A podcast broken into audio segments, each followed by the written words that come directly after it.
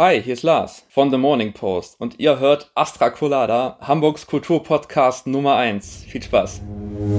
Astra Colada, mit bestem Gelaber, macht high wie die NASA. Ich hoffe, du ahnst das. Komm, gib dir das Blabla. Im Tausch gegen Karma, als einen guten Starter. In deinen neuen Tag, ja.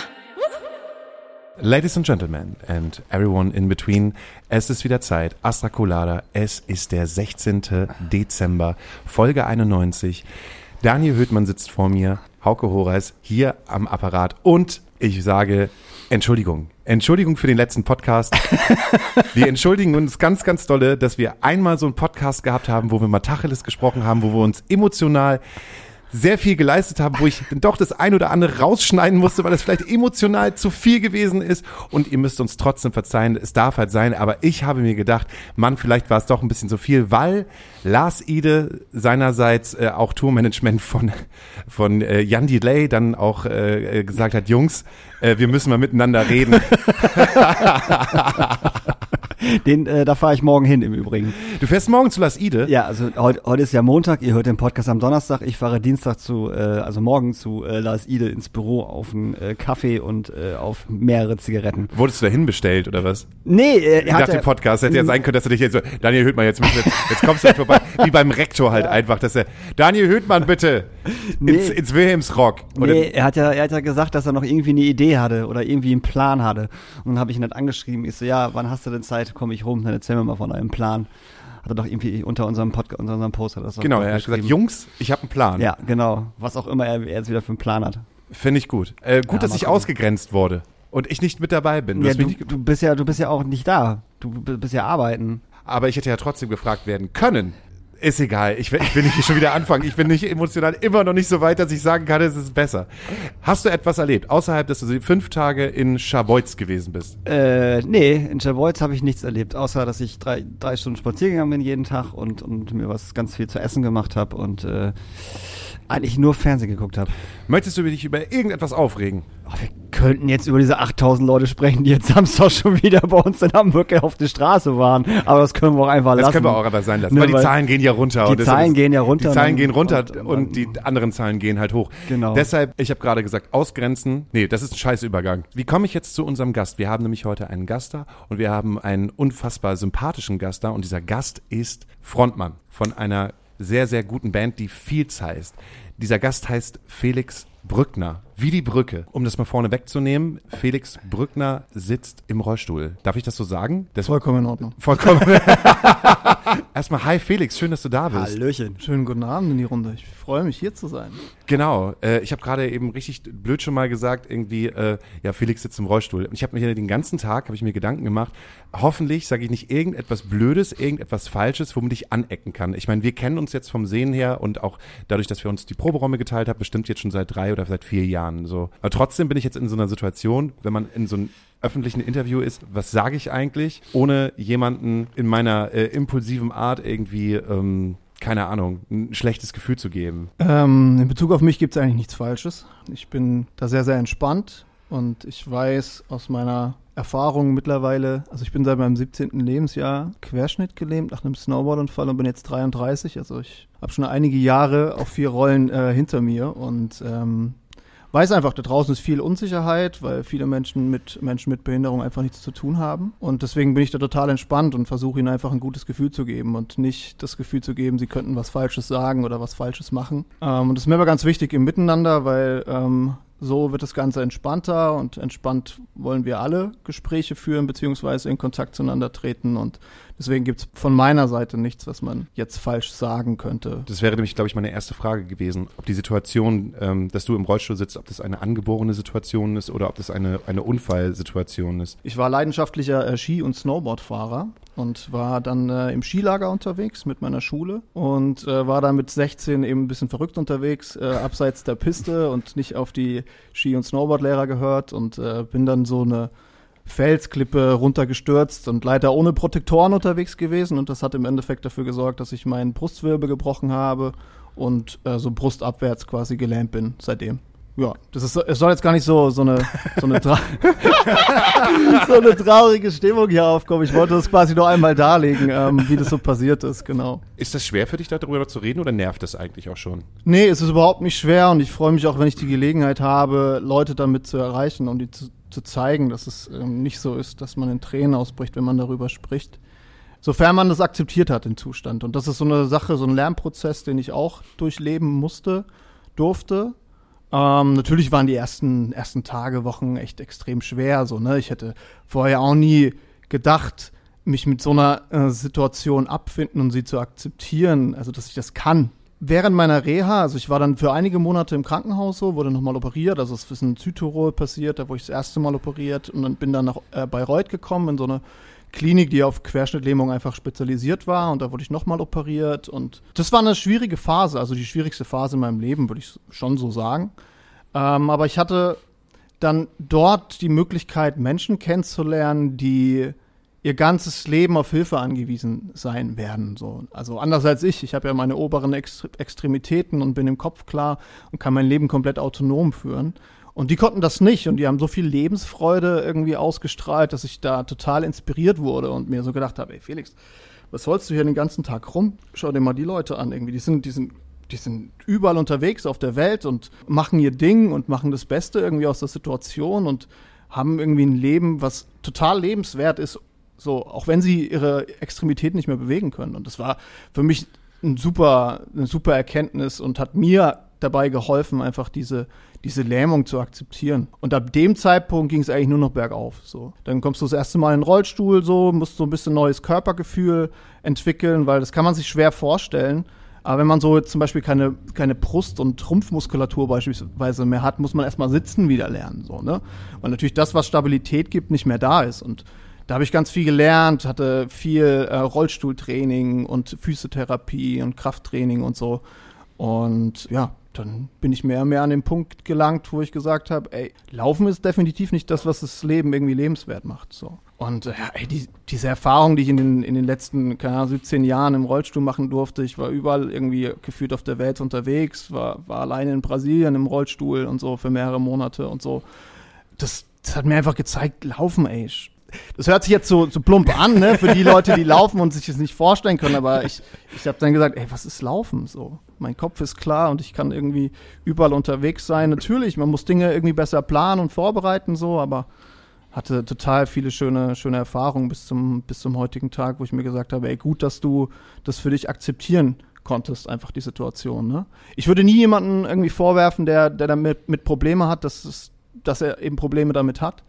So, aber für mich war das halt so die Erkenntnis während meiner Reha, dass es echt viel, viel Schlimmeres gibt, als nicht laufen zu können. Wie reagieren die Leute, wenn sie dich zum ersten, total dumme Frage, aber wie reagieren die Leute, wenn sie dich zum ersten Mal kennenlernen? Ist es sofort die, die Reduzierung auf, du sitzt im Rollstuhl oder open-minded und, äh, ja, ne, genau wie ich? Ja, das ist, das ist komplett unterschiedlich, muss man schon so sagen. Ne? Also man merkt relativ schnell, ob jemand schon mal was mit Menschen mit Behinderung zu tun hat äh, oder hatte in der Vergangenheit, weil die da so eine gewisse Lockerheit haben und wissen, dass es im Endeffekt nur Normalität ist, was wir, also was ich mir wünsche, äh, aber was viele andere Menschen mit, mit Behinderung sich eben auch wünschen, mhm. ne? dass, dass man normal miteinander umgeht, dass es da keine extremen Respektbekundungen äh, gibt oder irgendwelche mitleidigen äh, Blicke oder so, sondern einfach ein ganz normales Miteinander. Ne? Das ist ja auch dieses dieses, dieser Begriff der Inklusion, von dem so oft gesprochen wird, im Endeffekt ist es ja das, ne, dass, dass es normal ist, dass Menschen mit und ohne Behinderung äh, miteinander umgehen, dass sie sich austauschen, dass es da so einen Perspektivwechsel gibt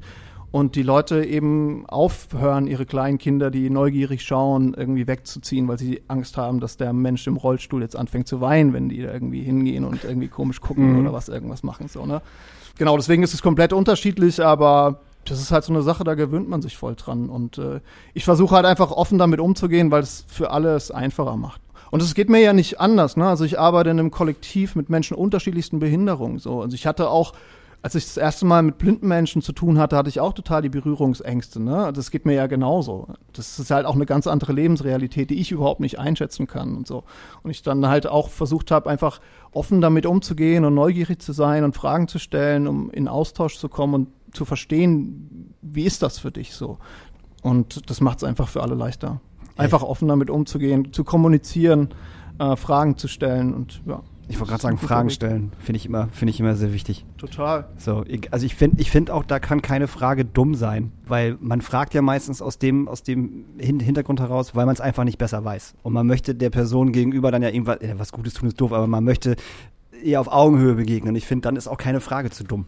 Nee, also so, Also- so, also so geht's mir halt auch. Und wenn, wenn ich merke, dass die Person das ernst meint, ne, und klar, wenn mich jetzt jemand stumpf beleidigt, so, dann Ja. ist es natürlich was anderes, Klar. ne? Da, da gehe ich jetzt auch nicht so entspannt mit um. Aber also ich habe auch kein Problem mit Behindertenwitzen oder so. Da kann ich auch, wenn sie nicht zu plump sind, dann lache ich da auch drüber, ne? Finde ich, finde ich witzig so. Also, Also du bist jetzt seit, was hast du gesagt, 17 Ja. Jahren. Seit 17 Jahren sitzt du im Rollstuhl. genau. Und hast ja so, ich wollte gerade sagen, einige Epochen durch, aber man hat das Gefühl, ähm, gerade jetzt, äh, es ändert sich irgendetwas. Es ändert sich irgendetwas äh, in dieser Gesellschaft, gerade wenn es auch zum Thema LGBTQ geht und äh, Frauenrechte, Klimawandel. Es gibt so eine gewisse Awareness, es gibt so eine gewisse, eine gewisse Nachhaltigkeit. Hast du das Gefühl, dass es auch gerade bei Menschen mit Behinderung, dass es da halt auch ein, äh, dass sich, dass sich diese Veränderung auch dort widerspiegelt, wie die Gesellschaft mit Menschen mit Behinderungen umgeht? Ja, das Gefühl habe ich schon, aber ich, ich äh, sehe auch, und das sehe ich halt auch in meiner Arbeit, also ich berate quasi Veranstaltende und Organisationen so deutschlandweit zu Thema äh, Inklusion, äh, inklusive Kulturarbeit und äh, barrierefreie Veranstaltungsplanung. Und dann bekommt man einfach mit, dass, ähm, dass da mehr Interesse ist. Also wir haben echt viel zu tun, aber dass immer noch zu häufig von Menschen ohne Behinderung über Menschen mit Behinderung gesprochen wird. Und äh, das ist einfach ein Punkt, der ist schwierig zu akzeptieren und dafür setze ich mich auch ein, dass sich das so ein bisschen ändert.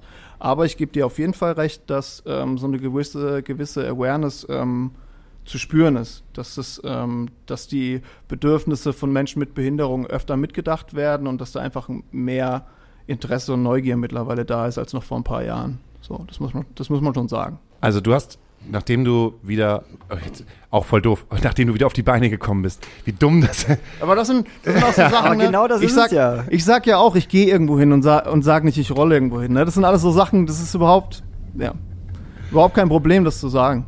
äh, als du dich wieder gefasst hast und ähm, hast du deine Schule weitergemacht und du hast dein Abi nachgemacht und du hast studiert Ja.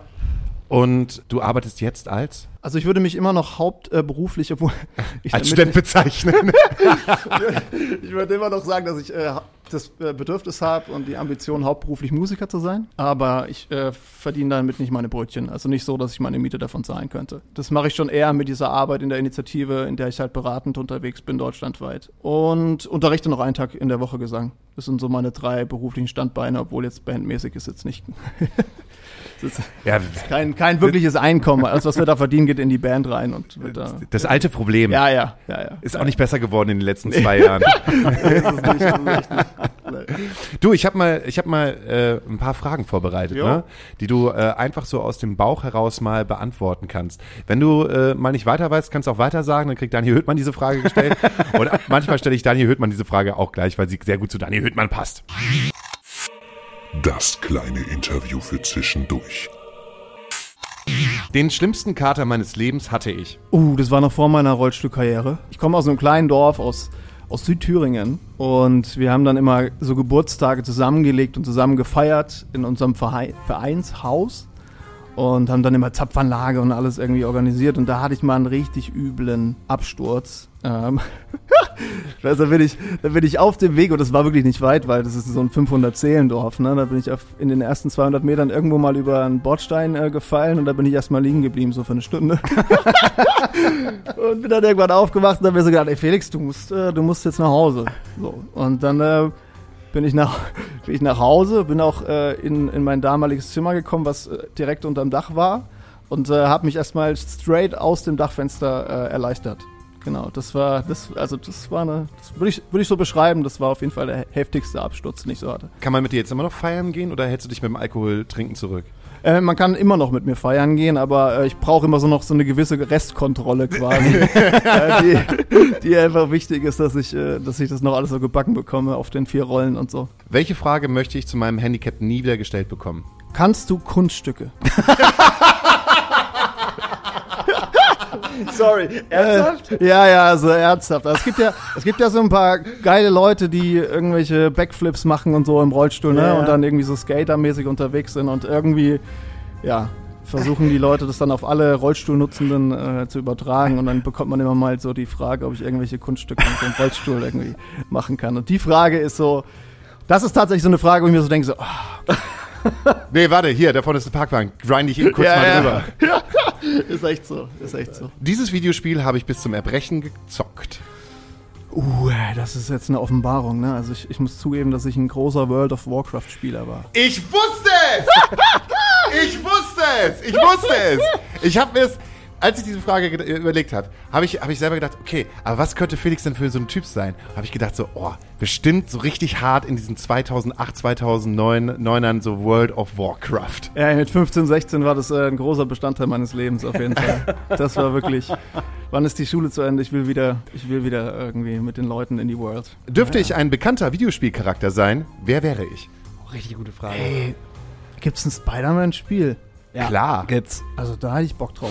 The Amazing Spider-Man. Da hätte ich Bock drauf. Die neuen Teile auf der, auf der 4, auf der PlayStation 4 sind auch richtig, richtig gut. Naja, Da kannst du auch schon mit, hier mit Miles Morales äh, spielen, auch auf der 5 schon. naja. Ja. Und Darf du? ich, darf ich auch? Ich wollte gerade sagen, darf ja, ich da, auch? ja, darfst du auch. Ähm, äh, Gordon Freeman. Ist Gordon Freeman von Splinter Cell? Half-Life. Äh, Half-Life. Ha- Half-Life. Half-Life. Auf jeden Fall Gordon Freeman von Half-Life. Geil. Äh, es gibt gerade äh, die, ich glaube, die heißt die Mensa Edition. Äh, Ja, Ha- Habe ich, hab ich, hab ich schon durch. Ach, okay. Was, wem frage ich eigentlich? Was hat mich dazu bewegt, Gitarre zu spielen? Uh, ich war, das war auch ein ganz schöner Absturz. Mit, mit 16 war das. 15, 16 habe ich äh, meinen Realschulabschluss gemacht. Äh, Ich glaube, heutzutage heißt das Gesamtschule. Und da hatten wir unseren letzten Schultag. Und ich weiß gar nicht so recht warum, aber ich bin irgendwann ziemlich besoffen im Proberaum von der einzigen Band in unserem Dorf gelandet. Und irgendwie, das hat mich geprägt. So, als ich da war und das irgendwie so aufgesaugt habe, haben da Musik gemacht und getrunken und geraucht. Äh, ab dem Zeitpunkt war ich da irgendwie jedes Wochenende. Und meine Mutter ist äh, Kindergärtnerin und die mussten, ich weiß nicht, ob das aktuell immer noch so ist, ein Instrument lernen. Und äh, sie hatte eine Akustikgitarre so mit Nylonseiten zu Hause. Und äh, ab dem Zeitpunkt, äh, diesen, diesem Proberaum-Erlebnis, habe ich angefangen, da irgendwelche Metallica-Riffs zu versuchen, auf dieser, auf dieser Kindergärtnerin-Gitarre zu schrammeln. Und äh, so bin ich zum Gitarrespielen gekommen tatsächlich. Was müsste passieren, dass mich ein Job in der Politik reizen würde? Das ist für mich eigentlich gar nicht so abwegig. Ähm, ich könnte mir gut vorstellen, in Richtung Behindertenbeauftragter, Inklusionsbeauftragter der Stadt Hamburg oder so politisch tätig zu werden, um da einfach ein bisschen mitzugestalten. So, das könnte ich mir gut vorstellen. Da müsste jetzt gar nicht so viel passieren. Da müsste nur das richtige Angebot äh, zur richtigen Stelle mal kommen. Hast, hast du eine Favorite-Partei? ja, also ich, ich bin schon, ich bin schon eher auf der grünen Seite unterwegs. Bei dir, Dani Hürtmann? Was würde passieren, damit du in die Politik gehen Kein würdest? Geld der Welt würde ich in die Politik gehen. Sorry, nein. Auf welche Frisur in meinem Leben hätte ich lieber verzichtet?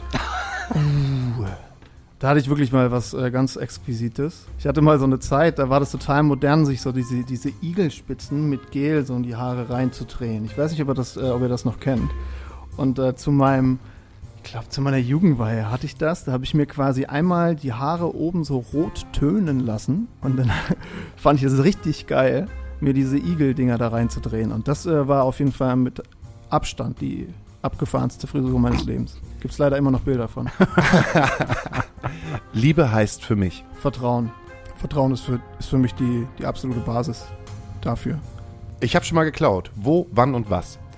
Das ist eigentlich ganz witzig, weil ähm, das kann man sich jetzt nicht so vorstellen, wenn man nicht im Rollstuhl sitzt, aber ich muss quasi, wenn ich einkaufen gehe, meine Platzressourcen relativ gut nutzen. Das heißt, ich habe meistens eine fette Tüte, die ist wirklich bis zum Rand voll, ähm, auf meinem Schoß. Und dann nutze ich oft so äh, meine, meine Jacke, wo ich dann noch Sachen reinstecke. Und manchmal nutze ich auch den Rollstuhl, um da Sachen reinzustecken. Und die Sachen vergesse ich manchmal auf die, aufs Band zu legen quasi. Und dann ertappe ich mich quasi danach, dass ich Diebstahl begangen habe. Ähm, das passiert tatsächlich relativ häufig. Wo kommt denn dieser große Fernseher auf einmal her? Hey, hier ist wieder Lars. Und Marco? von The Morning Post und wir nutzen jetzt mal ganz dreist die Pause für ein bisschen Eigenwerbung. Und zwar haben wir von der Woche unsere neue EP rausgebracht mit dem Namen Colors Outside. Hat auch nur fünf Jahre gedauert, bis wir endlich mal neues Material veröffentlicht haben. Und äh, die findet ihr jetzt auf allen gängigen Streamingdiensten wie Spotify, YouTube oder Apple Music. Und zum Entstehungsprozess kann uns Marco was Kleines sagen. Ja, genau. Also passend zu den fünf Jahren, die vergangen sind, äh, sind noch fünf Songs auf der EP. Ähm, genau, äh, fünf lange Jahre. Colors Outside haben wir tatsächlich aber schon vor etwas mehr als zwei Jahren aufgenommen. Ähm, äh, in Iserlohn mit unserem guten alten Freund Basto Hartmann, der damals tatsächlich schon im Jahre 2011 unsere allererste Demo mit uns produziert hat. Ähm, genau. Gab ein, zwei personelle Veränderungen bei uns und dann kam natürlich die, ähm, das große Corona-Thema auch äh, ja, hm. auf, die, auf die Bildfläche. Genau. Aber umso glücklicher sind wir, sind wir jetzt, dass das Ding endlich draußen ist und äh, wir das mit euch und dem Rest der Welt teilen können. Genau. Ja, zieht's euch rein. Ist für Freunde von Tiny Moving Parts oder The Hotelier. Und vergesst auch nicht auf YouTube mal reinzuschauen. Da haben wir nämlich ein Video zu dem Song Den hochgeladen. Und da reden wir ja nachher im dritten Segment drüber. Viel Spaß weiterhin mit dem Podcast. Du hast ja gerade gesagt, du hast, äh, äh, du hast auf den Nylon-Seiten deiner Mutter geklimpert und angefangen, Metallica-Songs zu spielen. Und du hast davor gesagt, du bist, siehst dich hauptsächlich als Musiker an. Du hast eine wunderbare Band, die heißt Fields. Ihr hättet eigentlich normalerweise vor zwei Tagen gespielt äh, im Knust, macht das Ganze jetzt äh, oder habt das Ganze gemacht als, äh, als Livestream-Konzert. Wie lange macht ihr schon Musik? Ich habe tatsächlich relativ spät angefangen, ähm, intensiver Musik zu machen. Also ich habe, äh, wie du auch gesagt hast, studiert im ersten Studiengang Soziale Arbeit in, in Jena und habe während einem Praktikum hier in Hamburg, weil ich habe so gesagt, ich will, ich will ein bisschen raus, so, Jena war dann nicht mehr groß genug, obwohl ich immer dachte, als ich vom Dorf kam, oh krass, Jena, ey, abgefahren, ey, wie das wohl wird in dieser, in dieser Riesenstadt. Ähm, habe ich mich dafür entschieden, dieses Praktikum für ein Semester lang hier in Hamburg zu machen, in der psychiatrischen Tagesklinik.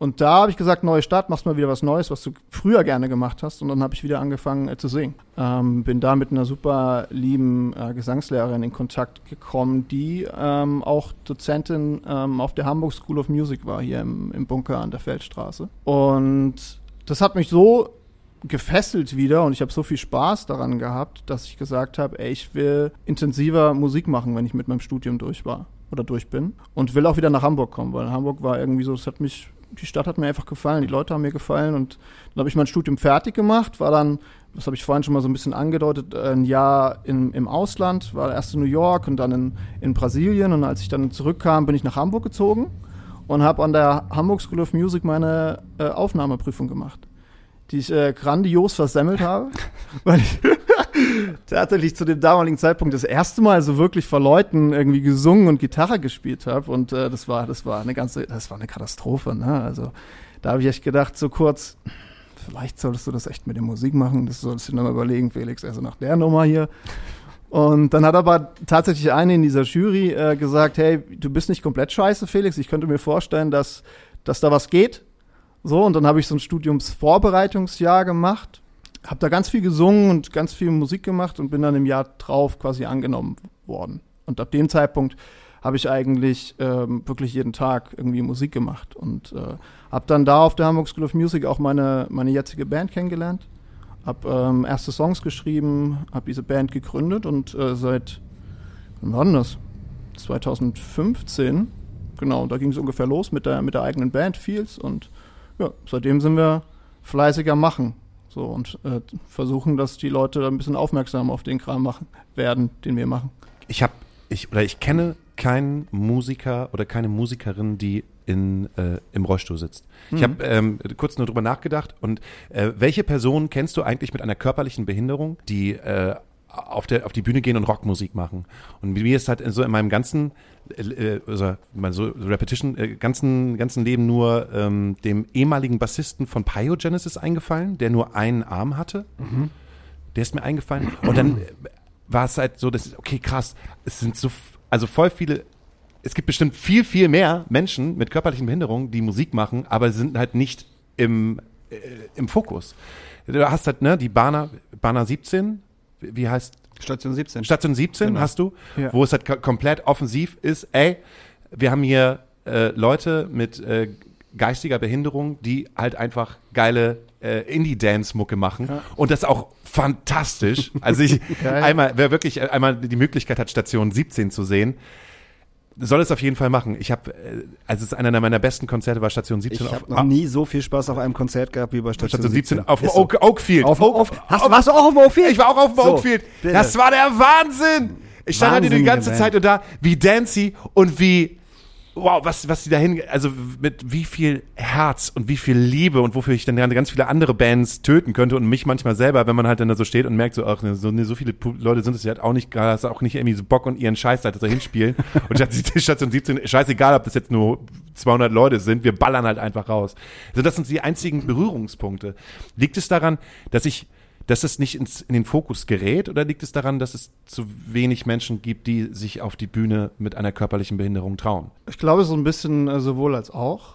Ich glaube, viele haben, also es gibt ja auch viele Menschen, die jetzt so die Öffentlichkeit scheuen, weil, weil sie eben jetzt nicht mit den Blicken und den Reaktionen so umgehen können, wie ich das tue.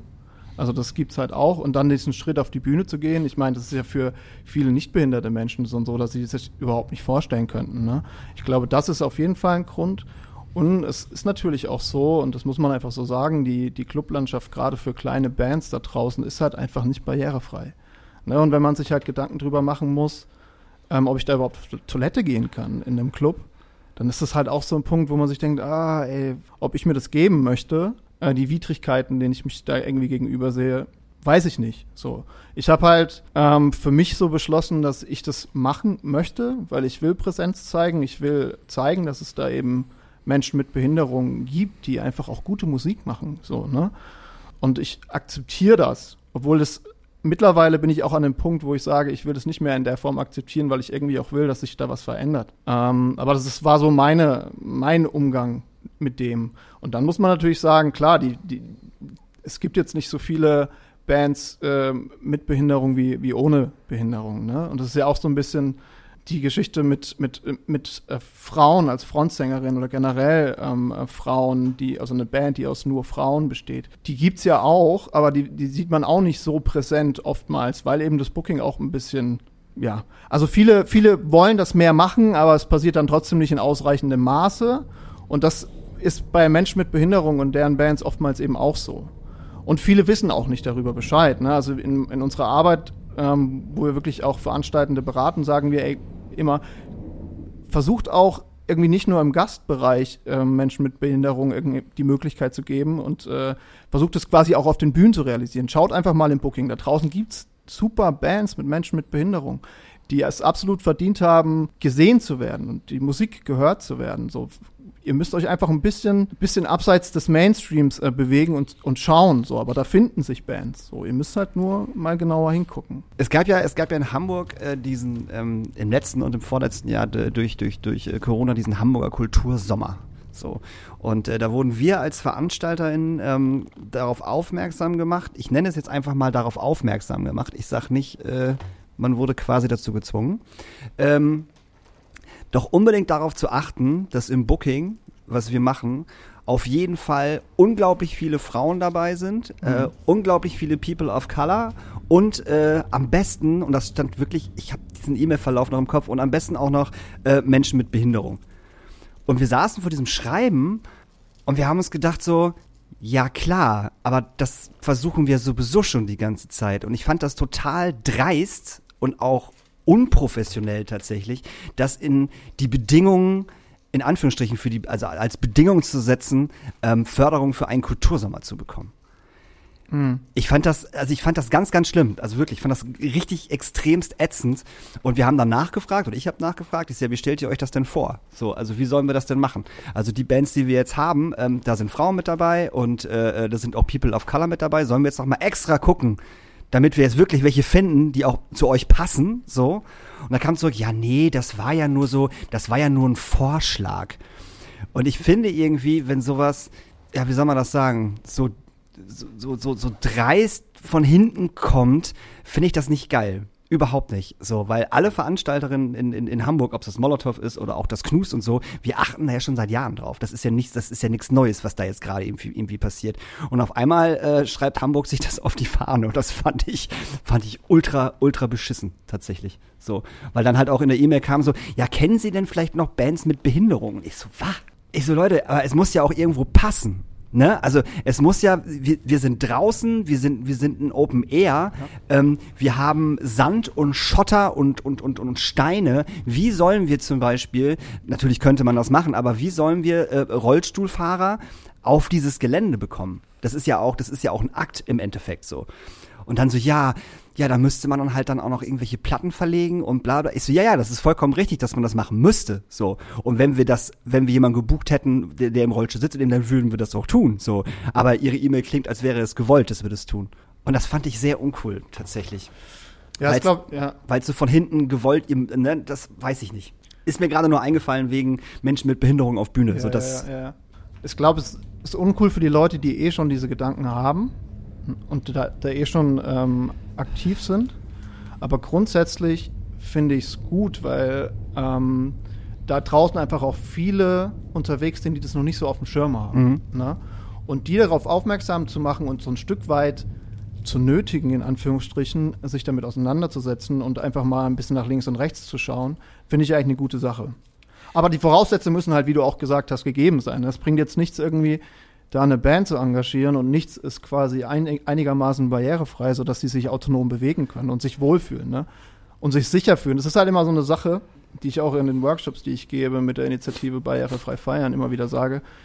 Ihr müsst eine Atmosphäre und eine gewisse Barrierefreiheit schon auch erzeugen, wenn ihr euch das auf die Fahne schreibt, da in die Richtung mehr zu machen. Weil nur so fühlen sich Menschen mit Behinderung auch mitgedacht und wohl und sicher bei euch. So. Ja. Also ich, ich sag ganz ehrlich, wir hätten uns das, wir hätten uns das nicht zugetraut. Absolut nicht, weil du kennst das Schrödingers so. Mhm. Ähm, alleine die Toilettensituation wäre die Hölle gewesen. Ja. Also es gäbe, es, oben wäre eine gewesen, so, aber da hättest du auch erstmal erstmal wieder hinkommen müssen. Ja. Das ist ja auch nicht so einfach. Und mit dem ganzen Schotter und mit dem ganzen Scheiß, der da, der da auf dem Boden war, da halt mit dem, äh, mit dem Rollstuhl zu fahren, es ist, also wäre fast nicht möglich gewesen. So, das wäre, das, wir hätten es geschafft mit Sicherheit, weil wir sind ja nicht doof, ne? Darum arbeiten wir in der Veranstaltungsbranche. Das hätte man alles hingekriegt. Ähm, aber äh, das wäre, das wäre, das wäre krass geworden. So. Und da wären wir wieder beim Thema Wohlfühlen, weißt du? Wenn man dann halt so ein, so ein, so ein halbgares Ding dahin stellt und sagt, ja, wir haben uns ja irgendwie bemüht, fehlt das dann halt auch nicht geil. So, also dann müssen für mich schon alle Voraussetzungen hundertprozentig stimmen. So, Ja. dann müssen die Wege cool sein, ähm, zur Toilette, zur Bühne, zu den Leuten, wie auch immer. Und dann sofort, kann man das sofort machen. Aber ich finde, wenn das nicht gegeben ist, ist es für beide, beide Parteien unfassbar anstrengend. Ja, ja. Wir befinden uns jetzt ja auch gerade einfach auch in einem alten Club, wo diese Bedingungen ja auch nicht herrschen, Nee. weil ähm, sich wahrscheinlich auch vor äh, 40 Jahren oder vor 30 Jahren eigentlich niemand hier drüber Gedanken gemacht hat. Und jetzt es zu machen wäre auch, also, ne, du siehst jetzt die Astra-Stube. Könnten, könnten wir die Astra-Stube behindertengerecht machen? Kurzer Blick. Also ich, ich habe gerade ich hab, ich hab gerade so in den Raum geschaut. Ich habe jetzt die Toilettensituation jetzt nicht gesehen. Ganz schlimm, kannst du vergessen. Also sehr eng, sehr klein. Ja, ja. Auch also selbst, selbst das Frauenklo. Also das ist. Äh, Für normale Menschen schon. Es ist für normale Menschen schon, schon, schon, schon sehr eng und sehr klein. Ja, ja. Was man machen kann, ist natürlich, dass wenn man, also wenn wir, wir haben ja auch ab und zu Rollstuhlfahrer hier, ähm, die melden sich dann halt aber auch tatsächlich immer an, was ich total schön finde und sagen so, ey, äh, wenn sie halt ein Ticket, äh, bevor sie sich ein Ticket kaufen, ähm, komme ich irgendwie denn bei euch rein, weil ich habe halt einen Rollstuhl und bla bla. So, ja klar, natürlich, so, wir helfen dir rein, wir sind hier genug Leute, so, da hilft unser Techniker oder unsere Durchführerin hilft dann halt und dann äh, holen wir dich hier rein, überhaupt kein Problem. Toilettensituation, ich so, kannst du vergessen. Also mit dem Rollstuhl äh, ist, ist das absolut nicht machbar. So, und dann sagen die meisten halt so, okay, cool, dann halte ich halt äh, zwei Stunden an und warte, bis ich zu Hause bin. Oder nee, sorry, dann kaufe ich mir kein Ticket, weil auf Toilette möchte ich halt schon gern äh, Ja, gehen. ja, klar. Aber trotzdem kommt dann äh, die Nachricht total lieb, dass ihr das genauso offen sagt, wie es ist, so und nicht einfach sagt, ja, komm mal vorbei und dann passt es halt nicht, weißt du? So. Und äh, also bis jetzt eigentlich nur positives Feedback. Wenn ich das mal so, so, so sagen Ja. darf. Die Toilettensituation ist scheiße, auf jeden Fall, definitiv. Aber äh, rein kommt hier jeder. Irgendwie. Das ist halt so eine Sache, ne? Man kann, man kann auch, und das hilft auch, wenn man einfach transparent sagt, was man kann und was man eben Ja. nicht gewährleisten kann, weil das hilft einfach, sich drauf einzustellen. Ne? Das sage ich auch immer wieder. So ist genauso wichtig zu sagen, was halt nicht geht und was geht. So, dann weiß ich, okay, ich komme in die Astra-Stube, baller mir halt jetzt vielleicht nicht zehn Bier rein, weil ich äh, irgendwie keine Möglichkeit habe, hier auf Toilette zu gehen. Ne? Ja. Und dann ist es halt auch meine Entscheidung. Und ich weiß um, um die Situation und ich kann mich drauf einstellen und dann für mich selbst irgendwie sagen, ja, ich habe da Bock drauf oder eben nicht. Mhm. So. Und man muss halt sagen, ne, natürlich, äh, jetzt hier irgendwie die Toilettensituation komplett zu verändern, irgendwie, ich weiß gar nicht, ob es überhaupt von der, von der räumlichen Struktur ginge, ist natürlich auch einfach nicht stemmbar. So. Und äh, dafür habe ich auch Verständnis. So. Ähm, dann kann man halt schauen, andere Arten von Behinderung haben ja die Möglichkeit, hier quasi barrierefrei reinzukommen. Ne? Wichtig ist immer zu kommunizieren. So, das hatten wir ja, Ja. ausgangs schon, ne? Ja. Und wenn, wenn ich dann eben auf die Homepage gehe und, und sehe da, okay, Toilettensituation ist halt nicht so gut so, aber da gibt's jetzt zwei Stufen, aber das Astra, die Astra-Stube ist da irgendwie bereit, äh, Hilfestellung zu leisten, dann ist das cool. So, dann habe ich irgendwie einen besseren Eindruck, kann mich drauf einstellen und ja. Meinst du, dass die Clubs das auf ihre äh, äh, Homepages äh, Pages schreiben sollten? Ja? Ja, also wie du ja auch selbst schon gesagt hast, als Mensch mit Behinderung informiert man sich Mhm. In der Regel, bevor ich irgendwo hingehe, so gut es geht. Und wenn ich da auf die Homepage vom, von der Astra-Stube gehe und sehe da Informationen von Menschen mit Behinderung, denke ich mir erstmal, ah, nice. Mhm. Die haben überhaupt an uns gedacht. Mhm. So, und wie gesagt, ich kann mich dann eben auf die Situation viel besser irgendwie äh, einstellen. So. Und im besten Fall sorgt es dafür, dass eben mehr Menschen mit Behinderung hier landen.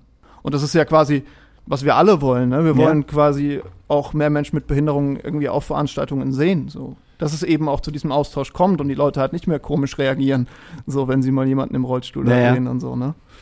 Fand ich übrigens eine sehr gute Frage. Ich wollte sie mich auch gerade stellen. Ja, weil ich das gerade total interessant finde, weil das halt auf jeden Fall der nächste Punkt ist, den ich Marc sagen werde, dass er, dass er das mit halt auf die Homepage nehmen soll. Weil ich das total gut finde.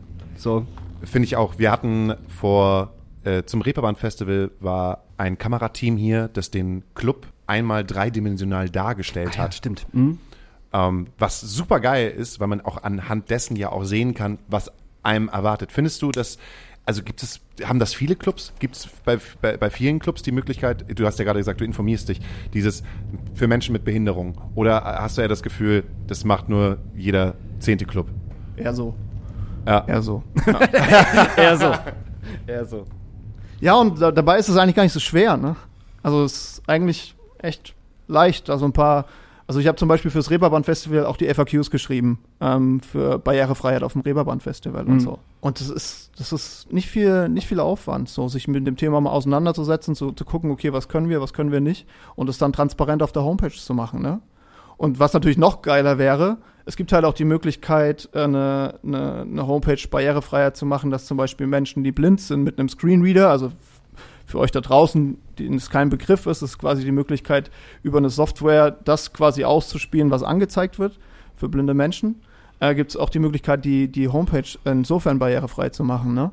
dass blinde Menschen eben auch die Informationen bekommen können, die sie dann da brauchen, um sich dafür zu entschließen, auf eine Veranstaltung zu kommen oder eben nicht. Glaubst du, wenn mehr Informationen über die Location auf deren Homepage wäre, dass äh, sich erstens Menschen wohler fühlen, zweitens auch mehr Menschen mit Behinderungen rausgehen würden und diese Clubs zu besuchen?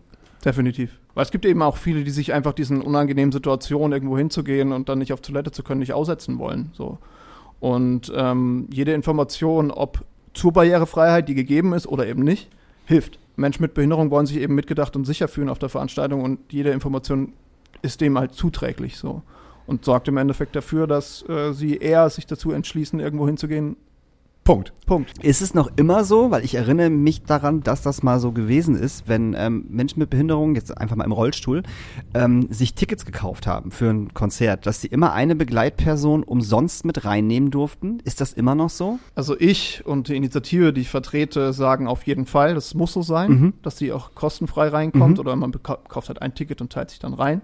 So, aber das ist nicht überall gegeben. So, da gibt es Okay. unterschiedliche Regelungen und meines Wissens nach ist es auch gesetzlich nicht vorgeschrieben, das so zu machen. Wir sagen aber, dass es unbedingt so sein muss, weil die Begleitperson enorm wichtig ist für, für Menschen mit Behinderung, sich dazu zu entschließen, überhaupt irgendwo hinzugehen. Und sie im Endeffekt ja auch totale Entlastung für die Veranstaltenden vor Ort ist, weil die Person kennt meistens die, den Menschen mit Behinderung sehr, sehr gut, weiß, wo man anfassen darf, wo nicht, wie man damit mit ihm um oder mit ihr umgeht und so. Also es ist eigentlich auch eine totale Entlastung für alle Veranstaltenden, die da draußen äh, unterwegs sind. Deswegen ja, absoluter Befürworter dieser Begleitpersonenregelung und diesem kostenlosen Ticket für eine Begleitperson. Weil wir haben das bei Tix for Gigs auf jeden Fall. Ich kenne es auch von früher. Ich kenne Also wir hatten das früher, ich weiß nicht, wie es jetzt ist, aber wir hatten früher auf jeden Fall den Passus eigentlich immer drin, dass Menschen mit Behinderung, dass die Begleitperson umsonst reinkommt, auf jeden Fall. Ähm, oder wir haben es einfach an der Tür, glaube ich, selbstständig gemacht. Das kann natürlich auch sein, ne? dass äh, wir dann gesagt haben, so, nee, brauchst kein Ticket haben, weil, ne, passt schon. So. Weil ich finde das auch total wichtig, genau, genau das, was du gerade sagst. A, entlastet ist so ein bisschen die Veranstalterin so. Ähm, und die Person weiß einfach ganz genau, wie sie mit ihm oder mit ihr umgehen muss. So. Und diese Person könnte diese Person vielleicht sogar auf die Toilette bringen. Nur, also, äh, ne, als, Ja, als Beispiel, so, ne? Oder halt Türsteher spielen, ne? So, ist, das halt, ist halt ein totaler Klassiker, ist wirklich ja, ja. so. Ist ja, wirklich ja. so. Ist mir gerade noch so eingefallen. Nee, äh, vollkommen berechtigt. Weil ich als Zivildienstleister kenne das auch noch. Und das war das, die geilste Zeit halt eigentlich, weil ich immer umsonst ins Kino konnte. Ich konnte immer umsonst ins Schwimmbad hinein. Eigentlich alles, was wir gemacht haben, war halt immer geil, weil ich halt, ich bin Begleitperson. Ich war bei den Kellys auf jeden Fall mehrmals als, als äh, äh, äh, Begleitperson. Das waren halt eindeutig die geilsten, die geilsten Konzerte, weil unsere Bewohnerinnen halt immer komplett ausgerastet sind. Das war, also ich habe noch nie Le Leute so hart feiern sehen äh, wie wie unsere Leute da. Das war halt von der ersten Minute bis zur letzten Minute sind die halt komplett durchgedreht und die Blicke von den Leuten die auch im Publikum saßen und das erst nicht geschnallt haben, was, warum die so abgehen und dann so nach zwei, drei Minuten gemerkt haben, so, ach ja, die Blicke gingen von, äh, ich sag mal, angeekelt, also wirklich, das hast du echt extrem gesehen, bis hin so, geil, so feiern würde ich auch mal gern. Ja, ja, ja, ja, ja. Fand ich immer richtig abgefahren. Das war auch auf der äh, The Voice of Germany Tour, die ich ja jahrelang gemacht habe als Mercher hatten wir auch äh, sehr, sehr viele äh, Menschen mit Behinderung. Und äh, die äh, sind halt komplett durchgedreht. Also das war äh, der absolute Wahnsinn. Die waren die, die von Anfang an Party gemacht haben. Also äh, während die anderen noch gesessen haben und erstmal drei, vier Songs brauchten, die brauchten 20 Sekunden, um halt komplett durchzudrehen. Ja, das Bedürfnis ist, glaube ich, einfach auch groß, ne? Ähm, von Menschen mit Behinderung da draußen, sich autonom irgendwie auf einer Veranstaltung bewegen zu können und einfach mitfeiern zu Ja. können. So.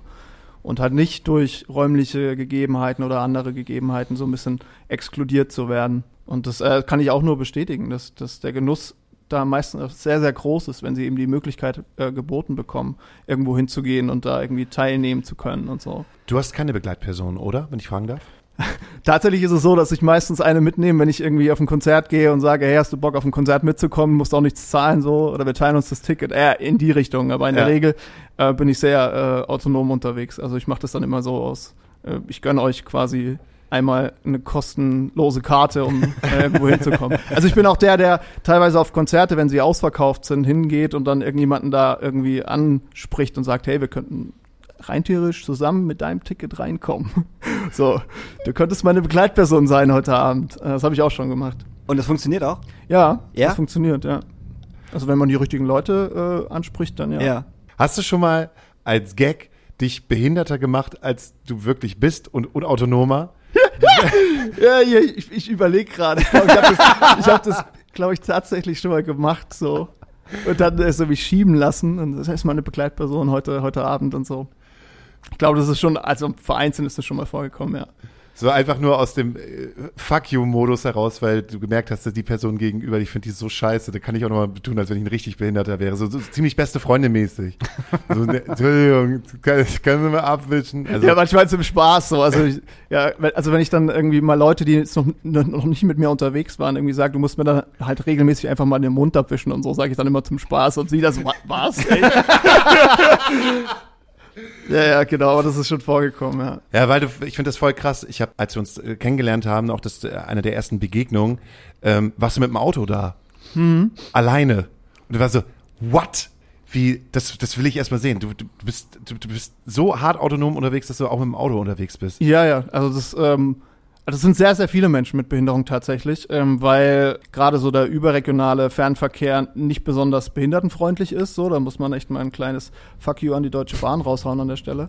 Äh, weil es tatsächlich so ist und es ist einfach ein Armutszeugnis, dass du jede Reise, die du antrittst als Mensch mit Behinderung, zum Beispiel im Rollstuhl, irgendwie zwei Tage vorher anmelden musst, ne? Ach was? und muss dann sagen, hey, ich würde gerne von da dahin fahren und dann muss organisiert werden, dass man mit einem Hublifter irgendwie reingeliftet wird und wieder rausgeliftet, weil es irgendwie immer noch nicht die Deutsche Bahn, also es gibt es in anderen Ländern, ist das ganz normal, äh, immer noch nicht in der Lage ist, irgendwie ihre Züge so zu konstruieren oder ihre Bahnsteige, dass man da einfach reinrollen kann. So, das ist absolut, also es, das erschließt sich mir nicht und es gibt auch, also es ist ein Riesenkritikpunkt auch aus der Community einfach, dass das so schwer möglich ist und deswegen fahren viele mit dem eigenen PKW, genau. Und da bin ich ja noch relativ entspannt unterwegs, also ich habe echt so ein, so ein Handgerät, so ein Handgasgerät, was eigentlich nur so ein simples Gestänge ist zum ähm, Gaspedal und zum Bremspedal und äh, halt eine normale Automatik irgendwie im Auto.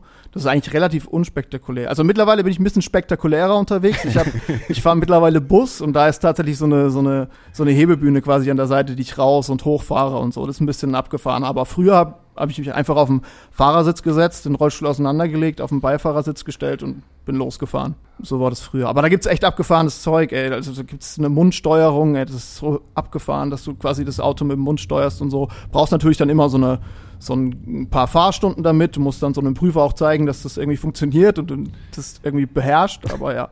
Du steuerst den Wagen mit dem Mund. Ja, das gibt's tatsächlich. Also da gibt's richtig abgefahrenes Das heißt, Zeug da draußen. Für Menschen, die Genau, die ab Hals am genau, Querschnittsgelähmt genau, sind. Genau. Die quasi nicht in der Lage sind, so ein Handgasgerät wie ich zu bedienen. Da gibt's echt abgefahrenes Zeug. Boah, krass. Krass. Voll. Das, das, das muss scheiße teuer sein. Ja, ja. Ja. Also ich musste gerade wieder so eine, habe gerade wieder so eine Repetition und denke halt so an unseren Zivildienst zurück und dass ich das total cool gefunden habe, dass halt äh, Menschen im jungen Alter, so zwischen 18, 19, 20, ähm, nochmal so einen Sozialdienst machen mussten und ähm, auch einfach auch viel davon gelernt hat, was, was es heißt, ne, Empathie zu haben mit Menschen, die, die eine Behinder- Behinderung haben. Und dann war ich so geschockt, dass sie irgendwann gesagt haben, nee, wir, wir machen, es gibt keinen Zivildienst mehr. Es gibt keine Bundeswehr mehr, es gibt keine Zivildienst mehr. Weil ich dann, weil mein alter Träger dann auch gesagt hat, so krass, was machen wir denn dann? So, die dann halt irgendwie ein Euro-Jobber halt eingestellt haben, die halt auch nicht wirklich Bock hatten, diesen Job halt auch zu machen. Und es ist so traurig, dass es die, dass es nicht mehr gibt, weil so viele Familien davon eigentlich auch so, so abhängig gewesen sind. Und weil es auch für viele Kids halt auch irgendwie total geil war, immer einen jungen, frischen Zivildienstleistenden zu haben, der äh, vo- voll im Leben steht und halt auch einfach irgendwie Bock hat, mit denen rauszugehen. Ja, voll. Und vor allem, man darf das nicht unterschätzen. Das ist halt auch eine riesen Sensibilisierung, die da passiert, ne? Von Menschen mit als auch ohne Behinderung, ne? Dass jetzt dieser Austausch und dieser Kontakt überhaupt hergestellt wird. Weil das ist einfach die Grundlage, ne? Dass man da in, in Kontakt tritt äh, und versteht und das, das miteinander eben normal wird und du dich traust, über Behindertenwitze zu, zu lachen. So. Das ist halt, ja, schade. Ich denke dann immer so an meinen kleinen, äh, meinen kleinen Flo, der jetzt auch irgendwie ein hohes Tier ist. Äh, kennst du Florian Erdwig? Der, der macht auf jeden Fall auch sehr viele Sachen für Behinderte. Ja. Jetzt hier in Hamburg ist bestimmt jetzt auch schon, oh Gott, wie alt muss der jetzt sein? Äh, 32, 33. Die ersten Male, die wir miteinander so gehabt haben und du wischt jemanden den Po ab. Einfach, weil er es nicht kann. Und wie er dann da oben, Howie, Arsch abwischen. Und sich da halt auch einen riesen Gag draus gemacht hat. Und dann, dann das eigentlich nach dem, dem ersten Mal, wo du einfach denkst, ey, das ist gar nicht schlimm. Das ist eigentlich voll in Ordnung. Das ist eigentlich gar nicht etwas, wo man irgendwie Ekel vorhaben muss oder sich irgendwelche Gedanken machen muss. Ja. Ich hatte einen Menschen, der halt auch vom, äh, äh, von der, äh, vom Hals an querschnittsgelebt Ja. gewesen ist, ähm, ein, äh, also einen Katheter anbringen mit, mit so einem, mit so einem Gummikondom Ja. ne? wo mir diese Person, weil ich, Mann, ich weiß nicht, ich war 18, war 19 so und ich hatte halt auch so, oh Gott, wenn du jetzt zu diesem Kunden kommst, dann musst du über seinen Penis ein, Ja. äh, ein, ein Kondom überziehen. Ich möchte seinen Penis nicht anfassen, irgendwie, äh, der mir aber irgendwie das Gefühl gegeben hat, dass es total in Ordnung ist und das nach dem ersten Mal so, ach, eigentlich ist gar nicht so wild, eigentlich ist gar nicht so schlimm. Eigentlich ge- ist es gerade mein eigener, mein eigener Abfuck, der mich da irgendwie, und meine eigene Idee von irgendetwas, was mich hier gerade davon abhält, aber es ist gar nicht so wild. So. Nee, das ist absolute Normalität. Ne? Äh, Für, für Menschen, die das eben tagtäglich erleben. Und das ist für die jetzt in der Regel, also ich bin auch jemand, der sich selbst kathetern muss. Und für mich ist es absolute, absolute Normalität so. Und ähm, man merkt aber, dass Leute, die damit nichts zu tun hatten, das so abwegig ist und teilweise vielleicht auch eklig ist, so, ne? Weil es einfach nicht mit ihrer Lebensrealität, also nicht in ihrer Lebensrealität stattfindet, sowas, ne? Und äh, man ihnen dann eigentlich mal so ein bisschen irgendwie aufklärerisch erzählen muss, das ist eigentlich überhaupt nicht so dramatisch. Das ist für uns einfach ganz normal alltäglich. Das wäre für dich auch alltäglich, wenn du das machen müsstest. Und das ist überhaupt nicht schlimm. So. Und es war aber auch ein Prozess, den ich durchleben musste. Also ich weiß so, meine ersten Beziehungen, die ich geführt habe, so mit 17, 18, da habe ich das immer sehr, sehr verheimlicht, so, weil ich nicht wollte, dass das vielleicht irgendwie blöd ankommt oder irgendwie, ja, als eklig interpretiert wird von meiner Partnerin und so. Aber da bin ich mittlerweile auch echt ganz, ganz weit weg mit, weil wenn man da direkt offen mit umgeht, dieser Prozess ist was total hygienisches und überhaupt nichts Schlimmes. Das sind halt, ja, weil es eben so fern liegt von der Lebensrealität nicht behinderter Menschen, dass man da manchmal so das Gefühl bekommt, man darf damit nicht offen umgehen, weil das irgend auf Reaktionen stößt, die mir nicht gefallen würden oder sich die Leute einfach auch unangenehm berührt fühlen, wenn man darüber spricht. So. Und da bin ich aber auch echt, echt mittlerweile ähm, weggekommen und äh, gehe da total offen mit um. Diese Offenheit und diese Kommunikation, das hatten wir ja auch ausgangs, ist einfach die, die Grundlage für gegenseitiges Verständnis und eine gewisse Normalität oder dass, dass Dinge einfach no, norma, normaler werden. Ich finde es so schön, dich jetzt gerade zu sehen, weil ich weiß halt, wie, wie, wie ich drauf bin und in was für einer Emotionalität bin, wenn halt irgendwie eine Kleinigkeit nicht funktioniert. Keine Ahnung, Muskelfaserriss oder äh, kommt halt häufiger vor, dass ich halt irgendwie wegen einer Dummheit im Krankenhaus lande, wo ich halt mal zwei, drei Wochen irgendwie nicht meine ganze Motorik halt nutzen kann und finde es so krass und inspirierend, dass du so, so krass positiv hierher kommst, autonom und so geil darüber reden kannst, weil ich wüsste nicht, ob ich das könnte. Ich muss einmal mal kurz zurückgehen. Du warst alleine in Brasilien. Ja, ja, genau. Das hast du zweimal gesagt. Du warst alleine in Brasilien. Also alleine. Niemand war dabei. Also nee. du hast vorher gesagt, hier zwei Tage vor der Deutsche Bahn, dann zum Bring mich mal nach Brasilien, bitte. Dann, dann, dann zum Flughafen, nochmal eine Woche vorher und dann warst du einfach da. Genau, also ich, ich, war erst in New York und bin dann quasi aus New York, ähm, da war ich auch alleine, ähm, nach Brasilien geflogen. Genau, und da war ich dann nochmal für drei Monate. In hat, Rio de Janeiro. Was hast du da gemacht? Ehrlich gesagt habe ich da nichts gemacht. Finde ich gut. Ähm, ich habe äh, da einfach nur genossen, mhm. mehr oder weniger das Wetter, die total offenen Leute und obwohl ich kein Portugiesisch gesprochen habe, die irgendwie so herzlich waren und ich mich mit Händen nicht, mit, Füßen. Nicht, mit, nicht, nicht mit den Füßen, aber mit den Händen äh, quasi ähm, versucht habe, äh, Dinge zu vermitteln und so und ähm, das total, die total lieb waren und äh, alles versucht haben, um mich zu verstehen und ähm, ich da einfach eine super schöne Zeit hatte. So. Und da habe ich auch so ein Ding gemacht von wegen, ey, ich bin in einer neuen Stadt, machst was Neues, habe ich angefangen zu zeichnen. So. Und da ich mich immer wieder irgendwie rauchend und Wein in meinem, in meinem, in meiner Einzimmerwohnung da wiedergefunden, äh, im Unterhemd oder oberkörperfrei, wie ich da irgendwie versucht habe, mit, äh, mit Bleistift äh, Dinge zu zeichnen das war eine sehr schöne Zeit, sehr entspannte Zeit. Ähm, ich würde niemals allein nach Brasilien fahren. Das ist auch echt witzige Story am Rande. Ich, ich bin da echt ein bisschen naiv umgegangen, weil man ja so ein europäisches äh, Sicherheitsgefühl hat und das einfach in Brasilien eine andere Nummer ist. Und ich war irgendwie, also ich hatte, ich hatte Bekannte da, die ich äh, zum Teil in New York kennengelernt habe, aber früher, auch, also vorher auch schon, schon kannte und habe mich dann mit denen getroffen, irgendwie zum Abendessen und bin dann, ich würde mal sagen, so zwei, drei Kilometer nach Hause gerollt halt in der Nacht alleine. Und ich habe das dann am nächsten Tag dann meiner Bekannten gesagt und sie so, Felix, bist du nicht ganz dicht, ey? Du kannst doch nicht, kannst du nicht irgendwie nachts durch Rio rollen, irgendwie eine, eine Stunde lang. so, also was ist los mit dir? Und äh, ja, und das habe ich dann auch mehr und mehr realisiert, bin da ein bisschen vorsichtiger geworden, aber ey, ich kann nur sagen, die, die Menschen da sind einfach äh, so extrem herzlich und ähm, ja, ich habe mich sehr wohl gefühlt da. Haben die eine andere Auffassungsgabe von äh, über, oder über Menschen mit Behinderung als wir Deutschen? Gehen die da entspannter ran? Also ich muss sagen, dass ich überrascht war, dass viel ähm, barrierefreier war, als ich dachte. Mhm. So, also so abgesenkte Bordsteine, die teilweise hier in den Städten noch nicht so verbreitet sind, waren da irgendwie überall gegeben. Okay, ich muss auch sagen, ich war jetzt wirklich nur in Rio unterwegs und bin noch einmal zu bekannt ein bisschen weiter nördlich nach Brasilien geflogen, aber das muss man schon sagen.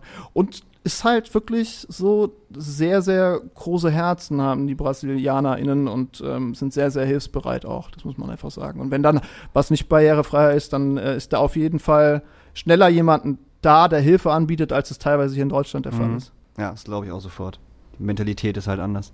Also ich, ich habe mich irgendwie dabei erwischt, dass ich irgendwie kurz, als, als ich äh, kurz drauf, als ich aus Brasilien zurückkam, irgendwo an der, Tür, an der Tür war und die war so mega schwer und die Leute sind an mir vorbeigelaufen und haben die nicht, haben mir halt nicht geholfen, so. Und das wäre mir in Brasilien nicht passiert, dachte ich mir mhm. nur in, der, in dem Moment. Also ich weiß, ich bin einmal, das war allerdings nicht da, als ich dort war. Ich war vor zwei Jahren nochmal da für vier Wochen. Und da bin ich nachts auch ähm, nach Hause gerollt, aber eine, also viel, viel kürzer als damals. Und bin aus dem Rollstuhl gefallen. So, das passiert immer mal, wenn sich da irgendwie vor die kleinen Rollen so ein Stein irgendwie gesellt und man dann irgendwie so abrupt äh, stehen bleibt, dass man so rausrutscht. Und dann lag ich da so und das, das hört sich jetzt voll kitschig an, ne? aber ähm, da sind halt viele Obdachlose auch unterwegs in, in Rio und da, da ist halt ein Obdachloser, der da lag, sofort aufgesprungen und zu mir gekommen und, und wollte mir halt helfen, wieder in den Rollstuhl zu kommen. Und das war irgendwie so ein Moment, wo ich mir dachte, krass, so, das ist wieder nur so ein Spiegel dessen, was ich eben halt gesagt habe, ey, ganz herzliche und sehr, sehr hilfsbereite Menschen da. Wo ich nach Hamburg gezogen bin, bin ich eigentlich immer Bus und Bahn gefahren. Das mache ich jetzt nicht mehr, weil ich es hasse. Und ich habe immer die absolute Krise gekriegt, wenn, wenn ich im Bus gefahren bin und ähm, entweder ein Rollstuhlfahrer schon drin war oder ein Rollstuhlfahrer rein wollte. Und man musste diese Klappe einmal so Mhm. aufmachen. Und ich meine, das ist ja nicht schwer. Das kann selbst ein Kind. Also ich habe gesehen, dass es ein Kind gemacht hat. Und ich verstehe diese Leute nicht. Die sehen, dass jemand rein oder raus möchte und keiner hilft. Und das Ja. war jedes Mal so. Wirklich. Und wenn jemand geholfen hat, waren es zu 95 Prozent Frauen. Muss man auch ganz klar sagen. Es waren immer die Frauen, die geholfen haben. Und ich sag mal, die starken Männer sind immer dran vorbeigelatscht. So. Und wie oft ich halt auch aufgestanden bin, von hinten oder von vorne und dann dahin.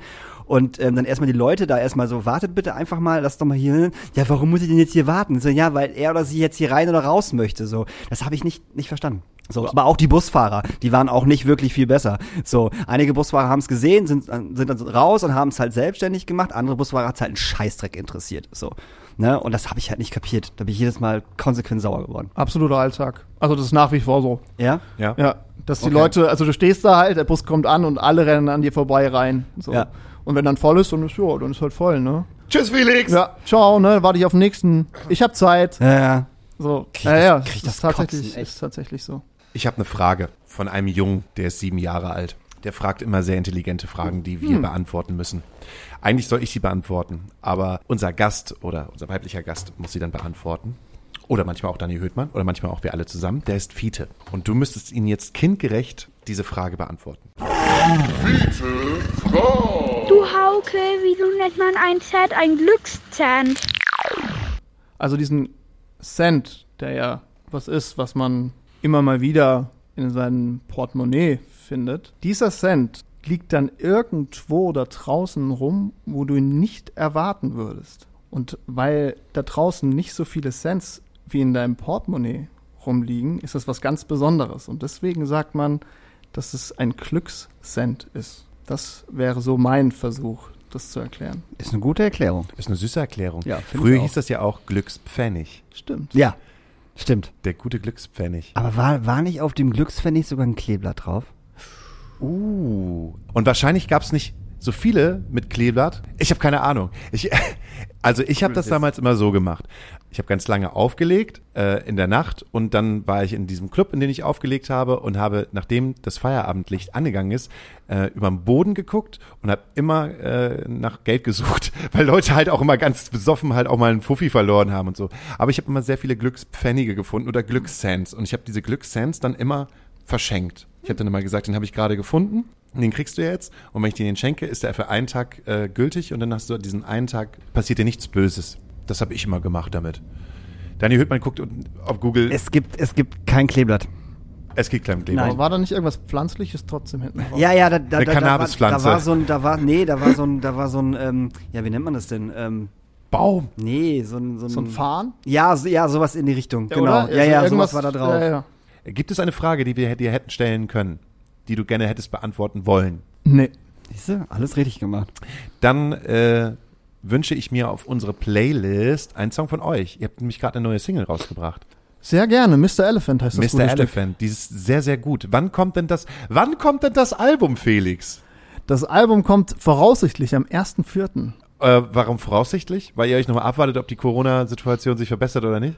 Also wir machen das ein bisschen auch abhängig davon, ob wir unsere Vinylbestellungen bis dahin auch bekommen, weil da ist auch gerade ziemlich viel am Brennen und wir haben da mega den Verzug quasi gerade, weil die Rohstoffe irgendwie so schwer zu bekommen sind. Das ist auch euer Debütalbum. Ihr habt bisher nur Yes. EPs rausgebracht, Genau. oder? Bist du ein bisschen stolz?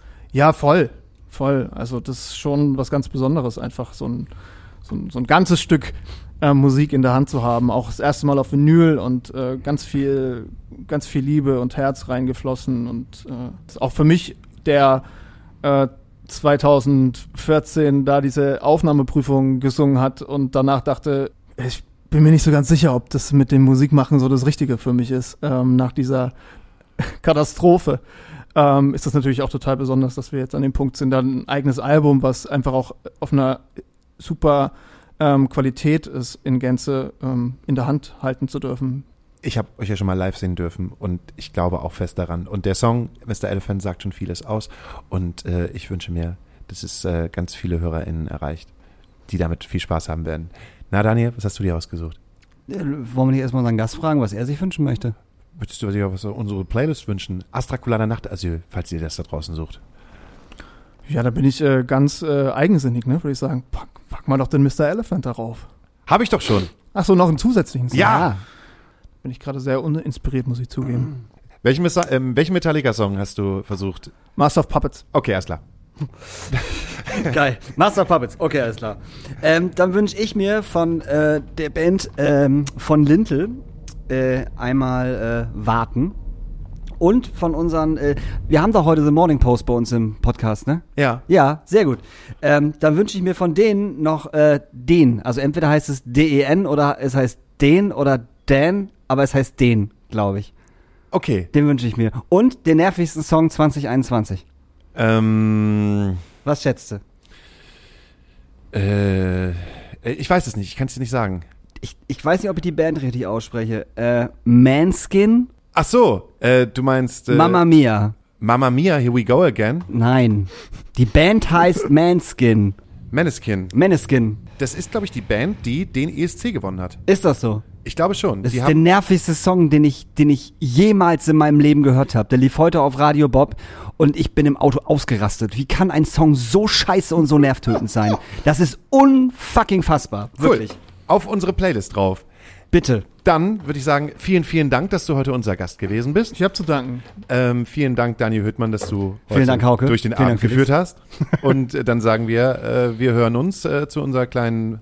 Ist das denn schon die Weihnachtsfolge? Es, es, es wird die Weihnachtsfolge sein. Es wird die Weihnachtsfolge ja, sein. ne? und wir haben zwei äh, wunderbare Gäste dabei, Das heißt, äh, die das Ganze auch ganz Weihnacht, Weihnachten oh, wir machen feiern werden. Weihnachten zusammen. Ja, wir feiern Weihnachten zusammen. Am Montag und vier Tage zu früh, aber egal. Wir feiern Weihnachten zusammen. Ja, aber ihr hört uns dann hier schon zu Weihnachten. Ja, ich glaube, Weihnachten ist auf dem Freitag. Ja, Weihnachten ist Freitag und Podcast kommt Donnerstag raus. Mhm. Ah, okay, es ist alles fast klar. Weihnachten. Es ist ja. fast Weihnachten. Es ist fast Weihnachten. Alles klar, dann bis nächsten Donnerstag. Bis nächsten Donnerstag. Tschüss. Tschüss. Ciao. Hey, hier ist wieder Lars von The Morning Post. So, letzte Worte. Wir wollen euch noch ein wenig was über unser Musikvideo erzählen zu der Single Denn. Ähm, ihr seht uns dort in einem Büro, arbeitend, streitend, Präsentationen haltend und äh, quasi versuchen wir Mitarbeiter des Monats zu werden. Quasi grauer Arbeitsalltag. Und ähm, wir haben dafür uns eine alte Schule genommen, wo der, wo der Alex, unser Drummer, arbeitet und haben den Klassenraum komplett in ein Büro umgebaut. Also Pult raus, Stühle raus, Tafeln raus, Mathebücher raus und dann halt alte Rechner rein, alte Drucker rein, alles in grau gehalten. Fällt gar nicht auf. Und am Ende des Videos haben wir noch ein paar Sekunden Zeit, um Musik zu machen. Ist natürlich alles auch ein bisschen selbstreflektierend. Äh, Wir sind alle in unseren äh, 30ern angekommen, alle im Berufsleben angekommen. Und irgendwie ist da nicht mehr so die Zeit, die wir früher hatten, um Musik zu machen, Musik zu schreiben, wo man auch nach der Schule sechs Stunden im Proberaum abgehangen hat oder Musik, äh, Songs geschrieben hat, was auch immer. Ähm, ist leider alles nicht mehr so einfach. Und das Video ist auch eine kleine Hommage an, an die Bands, die irgendwann sagen mussten, nee, passt nicht mehr. Sorry, wir haben keine Zeit, wir müssen arbeiten, wir haben sonstige Verpflichtungen und dieses Projekt Band lohnt sich nicht für uns. Auch Freunde, mit denen wir zusammengespielt haben, die irgendwann sagen mussten, nee, also jetzt wird die Gitarre verkauft. Das ist alles ein bisschen schade, den trauern wir natürlich nach und äh, hoffen, dass uns das auch in unseren äh, End-30ern oder, oder 40ern nicht passiert. Aber man weiß ja nicht, was kommt. Also zieht's euch rein, ist, glaube ich, ein ganz tolles Video geworden und vielen Dank fürs Zuhören.